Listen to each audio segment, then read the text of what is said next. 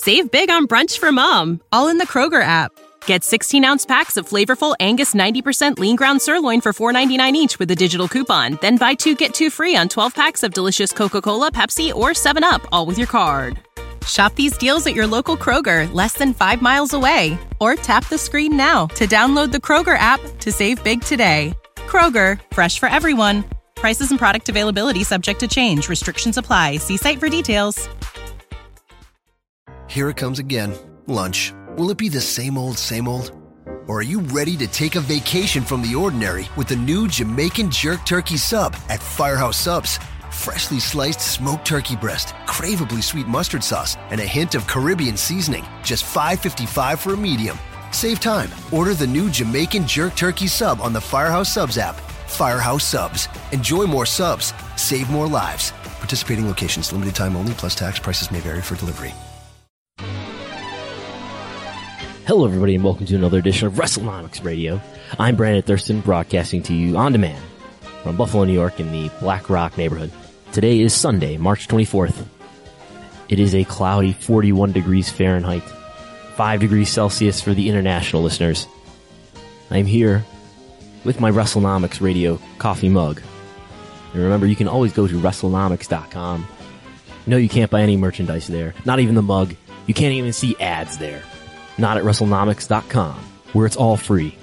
Think of it as the professional wrestling public library. It serves as a great starting point for any wrestling research you may be doing.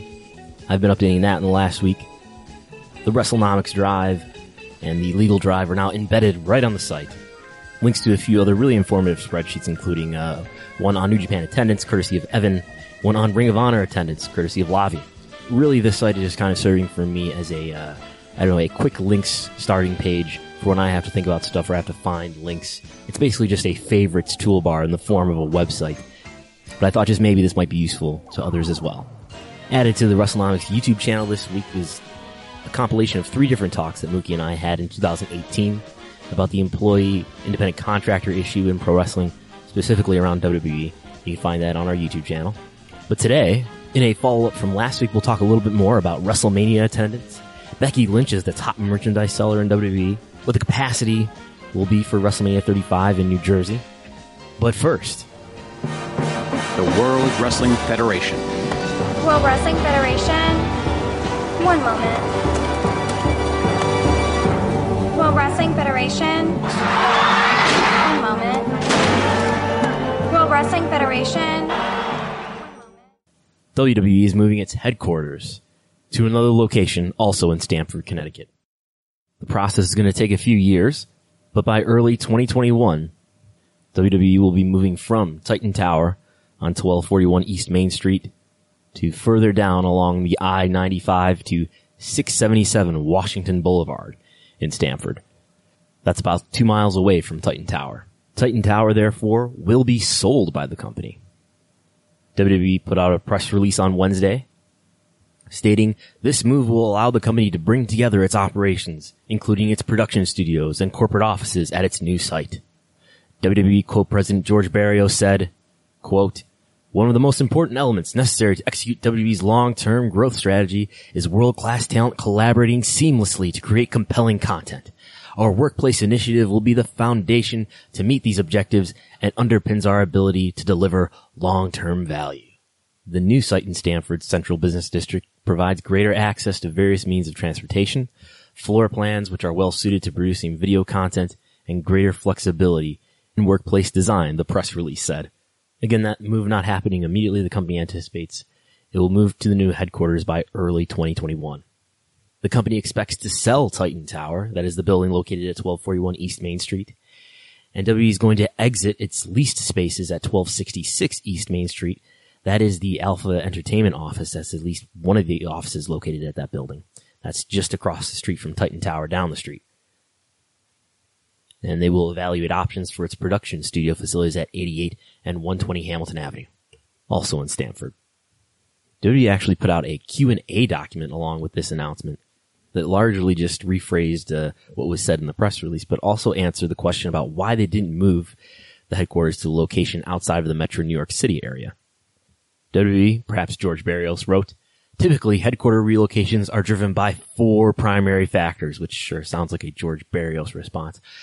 Number one, to improve access to talent. Number two, create a catalyst for cultural change and organizational effectiveness. Number three, support organizational restructuring.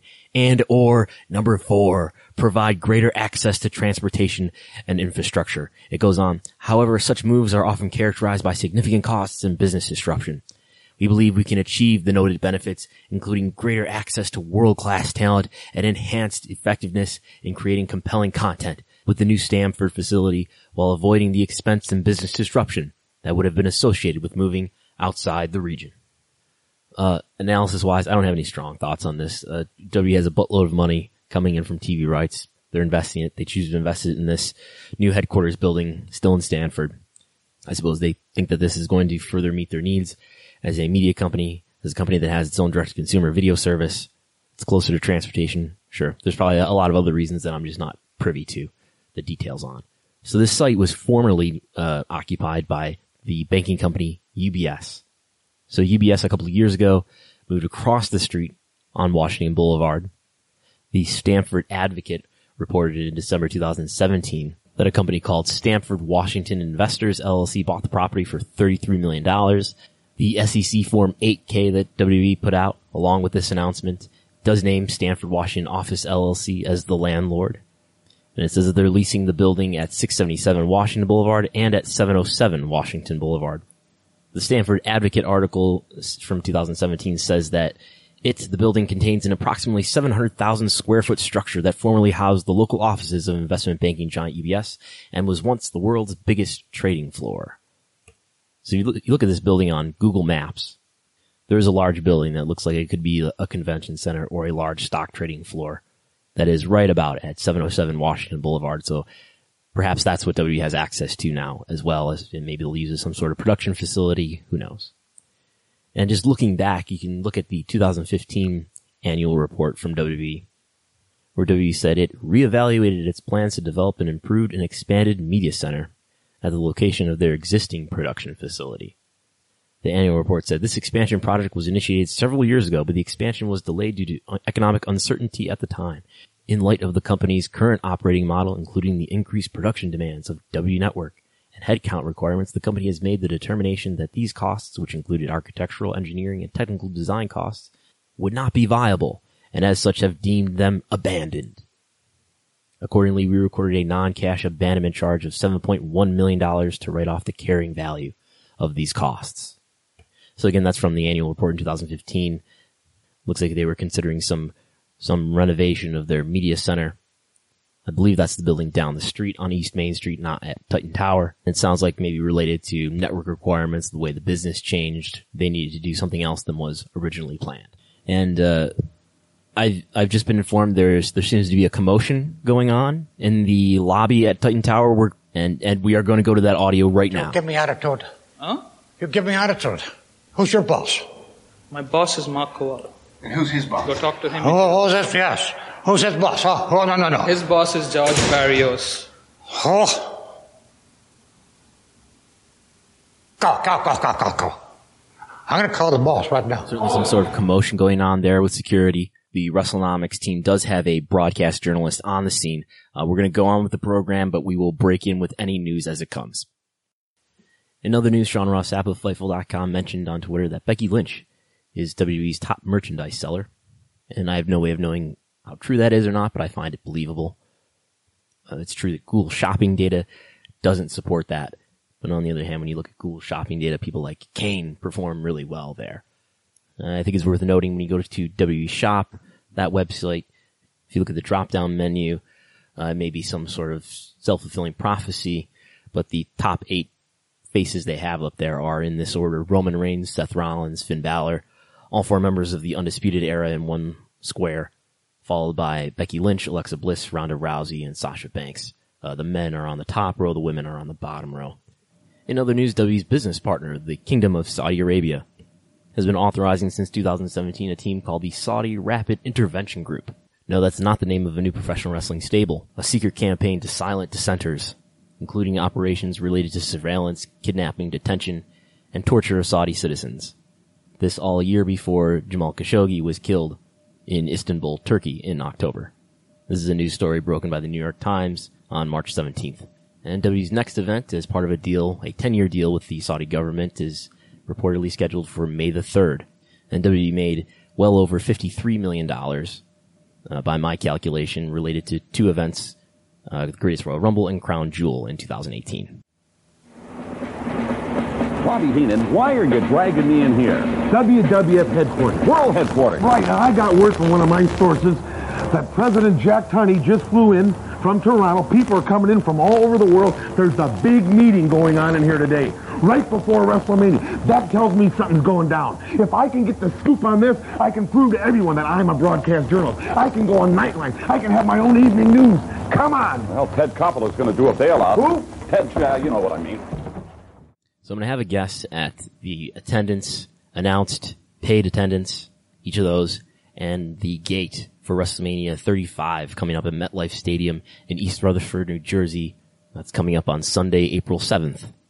So since this is in MetLife Stadium, formerly Giants Stadium, we can look back at WrestleMania twenty-nine in two thousand thirteen and the median paid attendance we got for that based on the key performance indicators was sixty-nine thousand, give or take three thousand.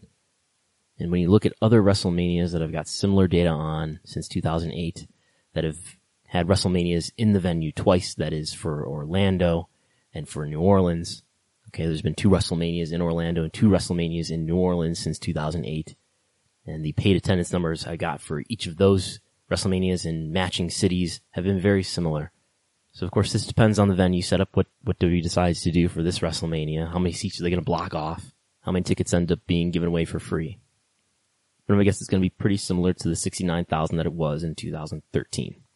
Just because prior history in Orlando and New Orleans, those paid attendance numbers ended up being so similar. And if you want to know exactly what I'm talking about, I've got the spreadsheet linked in the podcast description here. WrestleMania paid attendance based on W K P Is. So let's say there's a paid attendance of about sixty-nine thousand. I think W W E will announce something in excess of the two thousand thirteen attendance, which was announced as eighty thousand six hundred seventy-six. I think they'll announce something just above that, maybe somewhere around eighty-one or eighty-two thousand. Sure. As far as a gate, we can look at what the average ticket prices are in prior WrestleManias leading up to this one. Average ticket prices for last year's WrestleMania was somewhere around two hundred thirty-five dollars. Uh, the year before that in Orlando, somewhere around two hundred twenty-three dollars. The year before that, somewhere around two hundred seventeen dollars. So the average ticket price this year will probably be a little bit higher than it was last year. So if you've got about sixty-nine thousand paid times at a minimum two hundred thirty-five dollars per ticket on average, you end up with a gate of sixteen point two million dollars. So I would expect that gate at a minimum. The all-time record for a WrestleMania gate and for any professional wrestling show, even adjusted for inflation, that is a professional wrestling show that was not uh, purchased by an autocratic dictatorial government. So that's excluding uh, consideration of, of Saudi Arabia events in two thousand eighteen. The gate record for a professional wrestling event is WrestleMania thirty-two's gate of seventeen point three million dollars.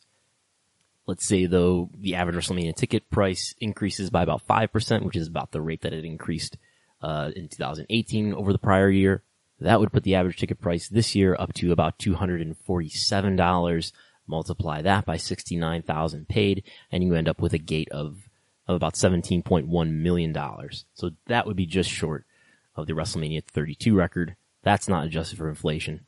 So the dollar in two thousand nineteen is probably worth a little bit less than it was in two thousand sixteen. So, so either way, not considering inflation, uh, I would be slightly surprised if WrestleMania thirty-five broke the all-time pro wrestling gate record that is currently held by WrestleMania thirty-two.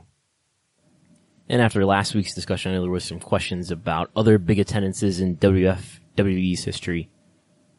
And so there's only so much we know about that stuff. Of course, W W E only became a publicly traded company in October nineteen ninety-nine. So I found what the Observer reported on that back in April of two thousand one. And I got information that Meltzer reported for six events. The big event in Toronto in August nineteen eighty-six, a paid attendance of about sixty-one thousand. About sixty-nine thousand announced. Of course, the highly contentious WrestleMania three attendance, the Observer reports seventy-eight thousand total. seventy-five thousand seven hundred paid. Of course, the announced number ninety-three thousand one hundred seventy-three. WrestleMania six, that's with Hogan Warrior, sixty-two thousand paid, sixty-eight thousand announced. WrestleMania eight in the Hoosier Dome in Indianapolis, thirty-seven thousand paid, about sixty-two thousand announced. And I'm rounding on most of these numbers. There's a tweet on my Twitter feed if you want to look at the a, a column graph and the precise numbers. SummerSlam ninety-two in Wembley Stadium, main evented by Bret Hart and Davey Boy Smith. seventy-five thousand total, so I think that doesn't mean paid, that just means paid and comps. The Observer text isn't terribly clear. seventy-five thousand total and about eighty thousand announced. And Royal Rumble nineteen ninety-seven, that's Shawn Michaels and Sid, forty-eight thousand paid and about sixty thousand announced. Again, that's according to the Observer. There's no K P Is to cross-reference that stuff with.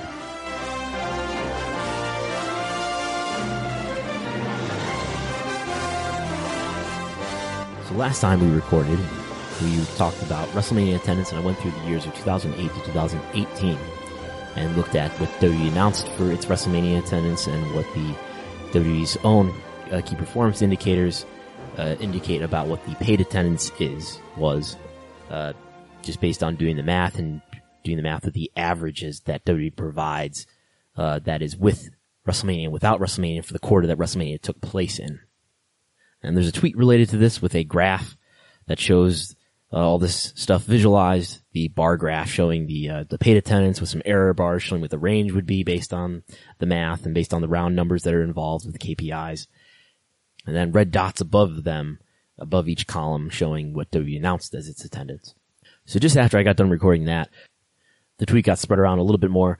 Jim Cornette retweeted it. Some wrestling news sites actually picked up the story, even though this was not terribly new information. One of those news sites, as it turns out, uh, took the graph, put its own watermark on it, posted a news story on it with the watermarked uh, graph. Uh, I didn't come across this, but someone came across it and tweeted about it and tagged me in it, and, and I didn't really think much of it. It didn't really upset me that much or anything. I thought it was kind of funny, uh, although, yeah, kind of plagiarism. But uh, you know, lots of people tweeted about this and were very defensive of me and said a lot of very nice things about me, and I appreciate that.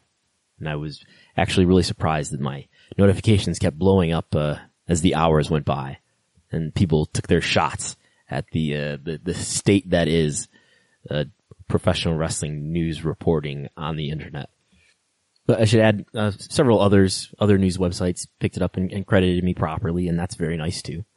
I'm glad this information is out there, and it's information that's not based on some secret source. It's information that's just based on what's in W W E's own reporting and doing some pretty low-level math. And it's something that I'm caring about, especially lately uh, when I plug at the front here that you can go to WrestleNomics dot com and find all this data, all this information related to WrestleMania attendance and lots and lots of other things. You know, it doesn't take a genius or a secret investigator or a journalist with lots of secret sources to figure this stuff out. Uh, the, the headline that I saw, I think on like two or three different news sites that picked up uh, the, my tweet and the graph, they used the word reveal. ten real W W E WrestleMania attendances revealed. As if they were veiled and then they were revealed. And I'd just like to emphasize that I didn't reveal these numbers. Again, all I did was do the math, do some research, and maybe putting the word reveal in the headline Uh, leads to more clicks, and that's part of the search engine optimization. But I think this sort of anecdote is just one example of something that's more troubling or even disturbing in wrestling media and in media at large. I find it frustrating that the economic situation that we're in, and this sort of relates to something that I talked about last week where George Barrios talked about how W W E's business model is all about getting time, which you could just say is it's all about getting attention. It's getting people to spend time with your product. There is a huge fight within the wider media world for eyeballs or attention or time. So that the object for any media creator, including those that report news, is less about delivering good content or delivering truthful content or useful content or informative content, more primarily because of the economic situation that we're in. It's about delivering content that makes people want to give it their attention, because the economic situation that we're in is about getting lots of impressions, lots of an audience's time, so that they are exposed to advertisements that appear alongside the content. The subject of WrestleMania attendance is relatively frivolous to more significant news stories that you can imagine that are being warped by this sort of situation that we're in. In the case of this WrestleMania attendance story, this was research and math that could have been done, and I guess was done by me probably at the time when the Q two report came out last summer, but it was not a big story then. Maybe that has to do with the timing of WrestleMania at this moment, because it's March and WrestleMania is a short time away now. And I'm sure it has something to do with the sort of exposure that that particular tweet that contained the graph got, because it was quote tweeted by Dave Meltzer and then eventually retweeted by Jim Cornette. But this story about W W E attendance, the actual paid attendance, say, compared to the attendance that W W E announces, that can be reported and figured out every summer when the Q two report comes out and reports on what the average North American attendance is with and without WrestleMania. But it's not. And as far as I know, no wrestling news site has really ever reported that uh, at that time when the, that information is initially available.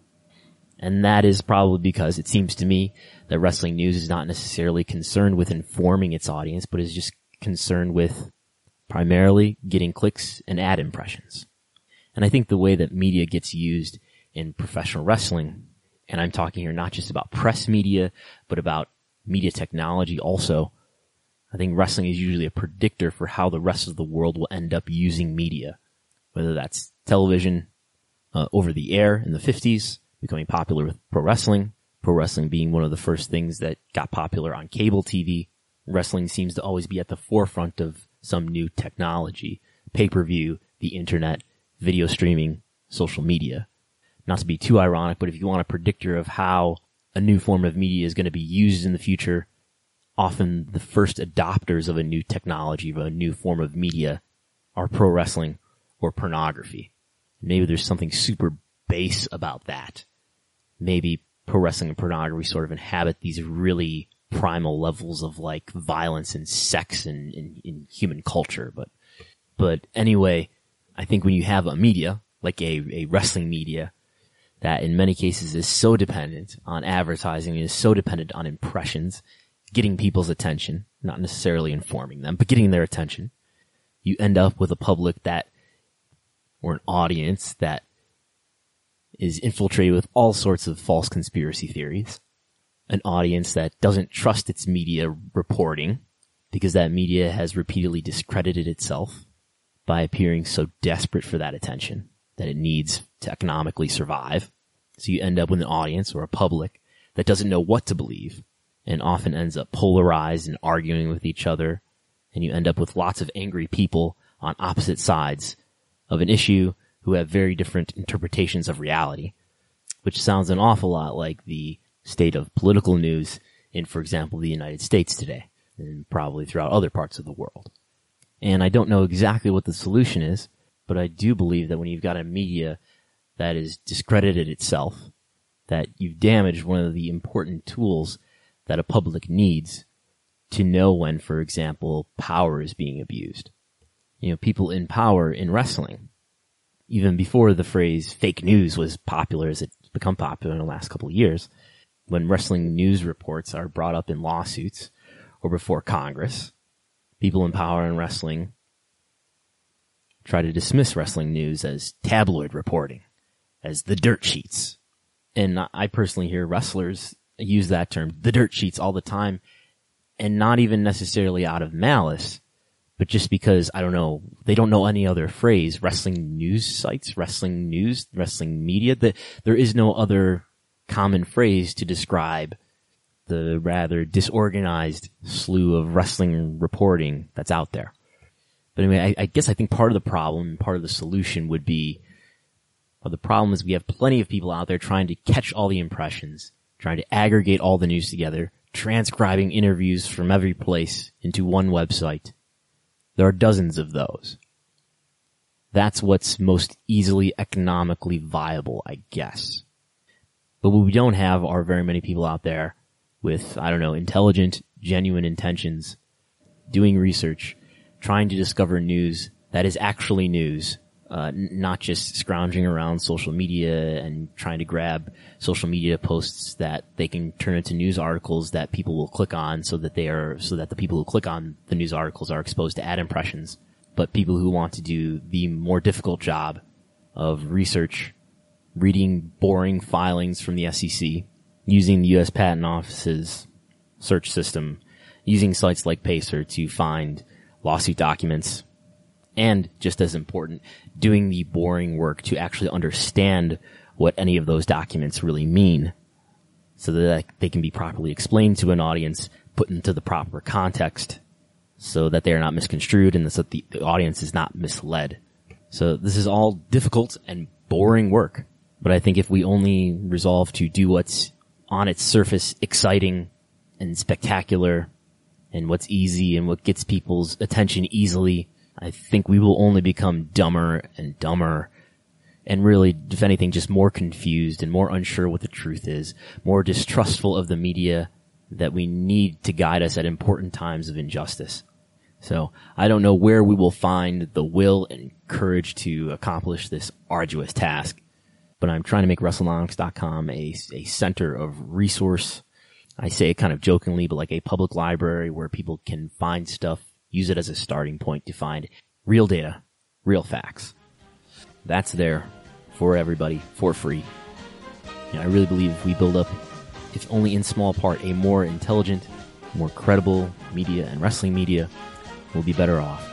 You know, Vince McMahon, before a congressional subcommittee in two thousand nine, uh, a congressman brought up to him a list of wrestlers who died too young, which was compiled by Dave Meltzer of the Wrestling Observer, and McMahon dismissed it as tabloid reporting, as gossip reporting.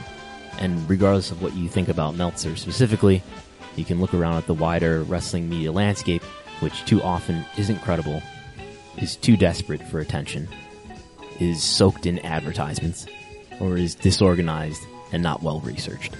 So whether it's idealistic or not, I would like to live in a world someday where we can conceive of a wrestling media that's not just thought of as gossip or as the dirt sheets, but as something that is in some form of a benefit to the industry and to workers and to the fans and customers that are involved in it. And if what I'm asking for there is just not realistic and not practical, well then I, I guess I'd rather be a futile idealist than a cynical defeatist. I'd rather be defeated by someone else than defeated before we even begin by ourselves. But I don't know. You tell me what you think. You can email me at WrestleNomics at gmail dot com. You can tweet me at WrestleNomics on Twitter or at Brandon Thurston. I'll be wrestling this Saturday live in North Tonawanda for Empire State Wrestling. The show is sold out. Uh, they're looking at whether tickets will be available at the door. I'm sure the video on demand will be out there at some point after the show. But that's it for this week. Talk to you later.